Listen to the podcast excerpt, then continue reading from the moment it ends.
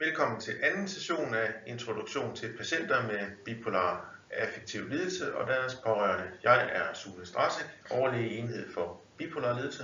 Og jeg hedder Simone Madsen og er sygeplejerske i enhed for bipolar lidelse. Og dagens program i dag, det øh, starter ud med, at vi vil fortælle lidt om den medicinske behandling af bipolar lidelse. Så det kommer til at handle lidt om formålet med at tage medicin, lidt om medicinadministration, de typiske tanker, man kan have ved at tage medicin, og de fordele og ulemper, der kan være ved at tage medicin. Herefter så vil vi fortælle lidt om indlæggelse på et af vores sengeafsnit, ECT-behandling, og så vil vi fortælle lidt om ikke-medicinsk behandling, som er det forløb, man skal igennem hos sygeplejerske, samt vores tilbud om gruppeforløb ved psykolog. Formålet med medicinsk behandling er at reducere sværhedsgraden af de symptomer, man får, og øh, hjælpe til, at man kommer sig hurtigere efter en sygdomsepisode, og det kan både være depression, mani eller blandingstilstand. Medicin kan mindske restsymptomerne det vil sige for eksempel, hvis man er i bedring efter en depression, så vil nogen stadig kunne mærke depressive symptomer i den efterfølgende tid. Medicinen de hjælper med at mindske de symptomer, så man kommer sig hurtigere og kan vende tilbage til øh, et mere vanligt funktionsniveau. Det vil ofte også betyde, at man får en bedre livskvalitet. Medicin er ikke en garanti for, at man aldrig får en sygdomsepisode igen, og derfor så er det vigtigt, at man lærer sine sårbarheder at kende og bliver opmærksom på, hvad der kan øge ens øh, fysiske og mentale stress, ligeledes tidlige symptomer på mani og depression, samt hvad der kan hjælpe en, hvis man får de symptomer. Vi har undersøgelser, der viser, at øh, hvis man har en ubehandlet bipolar affektiv sindslidelse, så er der høj risiko for tilbagefald af nye sygdomsepisoder. Og man taler om ca. 80% risiko inden for to år, hvis man hverken er beskyttet af uddannelse i sygdommen eller af medicinsk behandling. Medicinering af bipolar lidelse det kan rettes specifikt mod de forskellige faser af sygdommen. I forhold til den akutte behandling, det vil sige når man er er mest deprimeret eller for eksempel manisk, så kan det være vigtigt at give ekstra medicin. Samtidig så er der bivirkninger ved medicinen. Men øh, der er også ubehagelige symptomer og eftervirkninger af et ustabilt stemningsleje. For eksempel så kan noget medicin give træthed, men det gør depression også. Derfor så er det vigtigt på længere sigt at få bremset udsvingene helst så hurtigt som muligt. Og man skal også huske, at øh, bivirkninger er hyppige, men mange af dem forsvinder også igen inden for de første tre ugers øh, behandling. Medicinering bruges også til at vedligeholde de gode perioder, forlænge dem og øh, mindske graden af, tilbagefald, øh, af tilbagefald. Og derfor så er det vigtigt at fortsætte med medicinen, også når man har det godt, Vores medicin fjerner ikke bipolar lidelse. Der er fortsat en sårbarhed for at få øh, stemningsudsving. Men medicinen kan øh, til en vis grad, hos nogen rigtig godt, hos nogen i mindre grad, beskytte mod tilbagefald. Men i det øjeblik, man ikke får medicinen mere, så vil man være sårbar igen, ligesom før man fik det. Medicinering skal ses som et tilbud, og øh, altid et samarbejde. Og man bestemmer, dybest set selv, om man vil have det eller ej. Får man medicinsk behandling, så vil man blive kontrolleret med forskellige blodprøver og et øh, EKG. Og det vil afhænge meget af, hvilke præparater man får, hvilke blodprøver der tages og hvor hyppigt. Det er vigtigt at tale med øh, jeres behandler, hvis I øh, oplever problemer med medicinen. Det kan både være tanker hos en selv om, at man ikke synes, det er rart at tage. Men det kan også være helt konkrete og øh, ganske generende bivirkninger. Det kan jo være, at der findes alternativer, hvis det ikke fungerer. Så det er bedre at øh, drøfte det frem for selv at øh, stoppe medicinen derhjemme, da det også kan have nogle utilsigtede konsekvenser. En vis modstand mod medicin, det kan blandt andet skyldes usikkerhed, at man ikke er klædt ordentligt på i forhold til viden, uafklarede spørgsmål, og endelig bør man også nævne, at der kan være en vis øh, grad af stigmatisering hos øh, venner, familie og samfund øh, som helhed. Så tal med os. Måske kan vi hjælpe. I forhold til medicinadministration, så skal man finde den metode, der fungerer bedst for en. For nogen, der går det fint med at få taget medicinen, Øh, og for andre, der kan det måske være et problem at huske at få taget medicinen, hvis nu man for eksempel har kognitive vanskeligheder. Og så er der forskellige metoder, man kan bruge for at hjælpe en. Eksempelvis udoseringsæsker, hvor man kan dosere medicin til en uge eller 14 dage i gangen. Man kan også øh, sætte en alarm på sin telefon på samme tidspunkt hver dag, der kan hjælpe en med at huske at få taget medicin. Og så har apoteket en app, der hedder Medicinhusker, der også kan hjælpe en. Noget af det, der er vigtigt, det er at få det gjort til en rutine og få taget sin medicin. Og det kan eksempelvis være, når man børster tænder om aftenen, at så har man sin medicinæske liggende ved siden af. Fordi så kigger man på den, når man børster tænder, og husker at få taget medicinen på den måde. En anden mulighed, det er at få hjælp af hjemmesygeplejen, der både kan komme hjem til en med medicinen, og så findes der også forskellige sygeplejeklinikker rundt omkring, hvor man kan komme ned og afhente sin medicin, og de kan hjælpe med at dosere den. Så der er forskellige muligheder for at, at få hjælp til at få taget sin medicin. Og I er meget velkommen til at tale med jeres behandler, hvis I har nogle spørgsmål, eller I synes, der er noget omkring medicinadministration, der ikke fungerer for jer. Omkring det at uh, tage medicin for sin bipolare lidelse, så kan man have rigtig mange tanker omkring det. Og uh, nogle af dem har vi nedskrevet her. Det er bare vigtigt at understrege, at der er ikke nogen af dem, der er forkerte. Og uh, jeg vil også påstå, at vi har hørt det hele før. Så der er ikke noget, som vi ikke kan uh, drøfte og tage en snak om. Når man øh, drøfter medicinsk behandling med, med øh, sin behandler, og det kan være noget, man har taget i længere tid, det kan også være en øh, ny medicinsk behandling, øh, så munder det nogle gange ud i en snak omkring fordele og øh, ulemper. Det kan være forskelligt fra person til person, men øh, vi har også her prøvet at samle nogle af de typiske argumenter både for og øh, imod. Man kan blive indlagt på en øh, psykiatrisk afdeling frivilligt, hvor man bliver henvist af sin praktiserende læge, et ambulatorie her, eller ved at man henvender sig ved psykiatrisk øh, skademodtagelse. Langt de fleste indlæggelser, når de sker, er frivillige. Men enkelte er med tvang, hvor en læge har vurderet, at man er til fare for sig selv eller andres helbred. Alternativt, at hvis ikke man bliver indlagt, ja, så risikerer der at være en betydelig forværing i ens tilstand og risiko for varig skade af ens helbred. For de allermest syge, så kan man blive indlagt på et intensivt afsnit, og det er den periode, hvor man har brug for mest beskyttelse og pleje. Når tilstanden er mere stabil og rammerne kan være mere frie, så har vi åbne afsnit. Det er stadig der muligt at blive skærmet med fast personale, hvis tilstanden kræver det, både hvis man er meget depressiv eller manisk. Afdelingerne de er indrettet til at være så hjemlige som muligt. Der er opholdsstuer af forskellig størrelse, og man har mulighed for at være sammen med andre eller at være alene. Det kommer an på, hvad man har mest brug for. Man spiser i en stue sammen med de andre, der er indlagte. Og jeg skal sige, at de andre, der er indlagt, vil være fra 18 år og op efter i voksenpsykiatrien.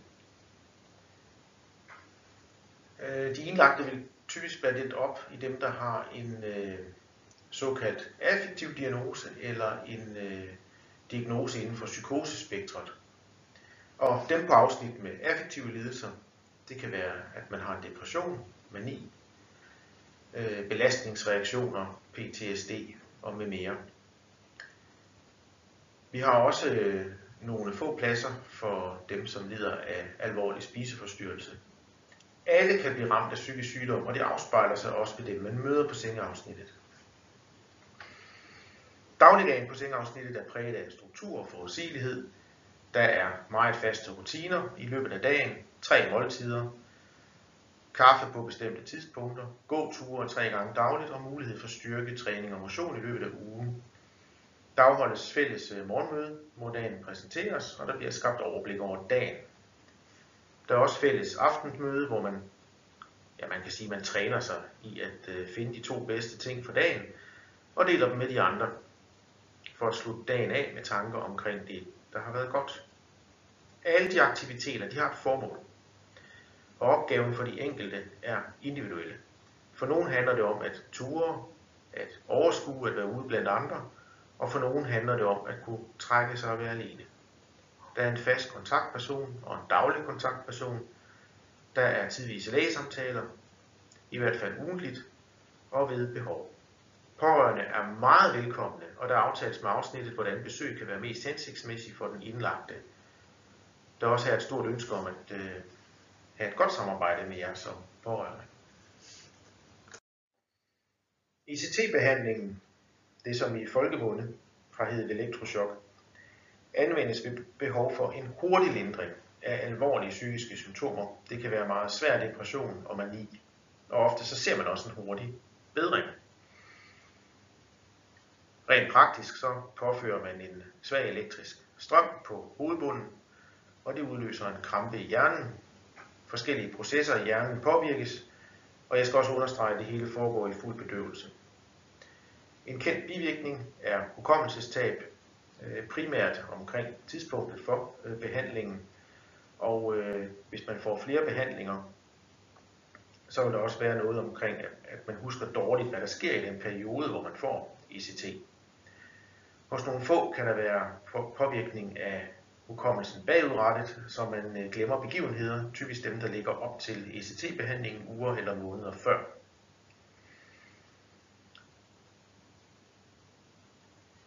Man oplever ingen smerte eller ubehag ved behandlingen. ECT finder også anvendelse ved nogle former for skizofreni og psykoser, og ved det vi kalder delir eller forvirringstilstande. Behandling med ECT det står aldrig alene, og det skal gives som en del af en samlet behandling omfattende samtaler og øh, forebyggende medicinsk behandling efterfølgende. De tilfælde, hvor vi kan foreslå ECT, er, hvis øh, man tidligere har fået ECT og faktisk haft gavn af det, og nu er i en lignende situation igen, som sidst man skulle have det. Det kan være, hvis man ikke tåler anden behandling. Det kan være, at man har nogle øh, hjertemæssige problemer, der gør, at den medicin, vi ellers vil give, ikke kan tåles. Det kan være, at vi har prøvet at give andre behandlinger, men de har ikke haft tilstrækkelig effekt. Og så kan det være ved behov for hurtig effekt, og det vil i vores verden ofte være overhængende fare for selvmord, eller hvis man ikke øh, spiser eller drikker. Man kan også komme ud for, at vi foreslår ECT, hvis vi simpelthen vurderer, at det er mere sikkert end øh, anden behandling. Behandlingen udføres helt konkret af en psykiater, en psykiatrisk sygeplejerske, en narkoselæge og en narkosesygeplejerske. I Aalborg gives typisk to behandlinger om ugen, men det kan godt variere, og øh, for eksempel på Psykiatrisk Hospital i Brønderslev er det tre gange om ugen. Det antal af behandlinger, man har brug for, er dog omtrent det samme, og det varierer fra person til person. Et typisk antal vil være 8-12 øh, behandlinger for en person med øh, svær depression. Udover hukommelsesproblemerne kan andre bivirkninger, specielt på selve dagen for ECT, være hovedpine eller muskelsmerter. Man kan kortvarigt være forvirret bagefter og have kvalme. Derfor vil man også øh, kunne blive på ECT-afdelingen et stykke tid, indtil man er frisk igen og kan tage hjem. Alternativt er man indlagt, mens det foregår, og så vil man være på et sengeafsnit, hvor man også kan være observeret. Udover den medicinske behandling, så er der andre behandlingsformer, som man vægter på lige fod med medicinen. Og det er øh, blandt andet støttende samtaler, psykoedukation og eventuelt et terapiforløb med vores psykolog.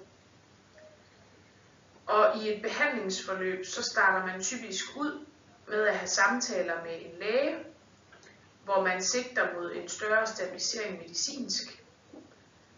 Derefter så vil man overgå til et forløb med en sygeplejerske, hvor man vil tale om mestringsstrategier i hverdagen, blandt andet i forhold til ændret døgnrytme. Herefter så vil der være et forløb med psykoedukation, både individuelt og i gruppe. Og herefter så vil øh, nogen få tilbudt et øh, gruppeforløb efter individuel vurdering hos øh, vores øh, psykologer. Forløbene de er ofte i praksis ret individuelle og bliver tilpasset den enkelte. Ved genhenvisning, det vil sige at man allerede har fået en diagnose tidligere, så får man ikke nødvendigvis samme forløb med psykoedukation, og øh, det er simpelthen fordi, man måske har hørt meget af det før, og fokus ligger et øh, andet sted.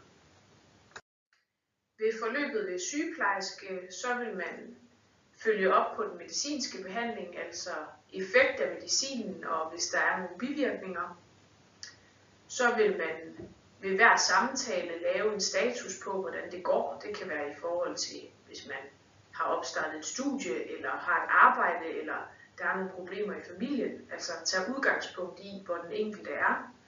Så vil der være individuel psykoedukation, og det er også noget, der vil være løbende undervejs, hvor man tager udgangspunkt i, hvad den enkelte har behov for at vide. Så vil der være vurdering af kognitive funktioner, som er eksempelvis, hvor god man er til at huske, altså hvordan ens hukommelse fungerer, og eller hvordan ens koncentrationsevne er. Og her der øh, vil man udarbejde støttende teknikker, eksempelvis et ugeskema.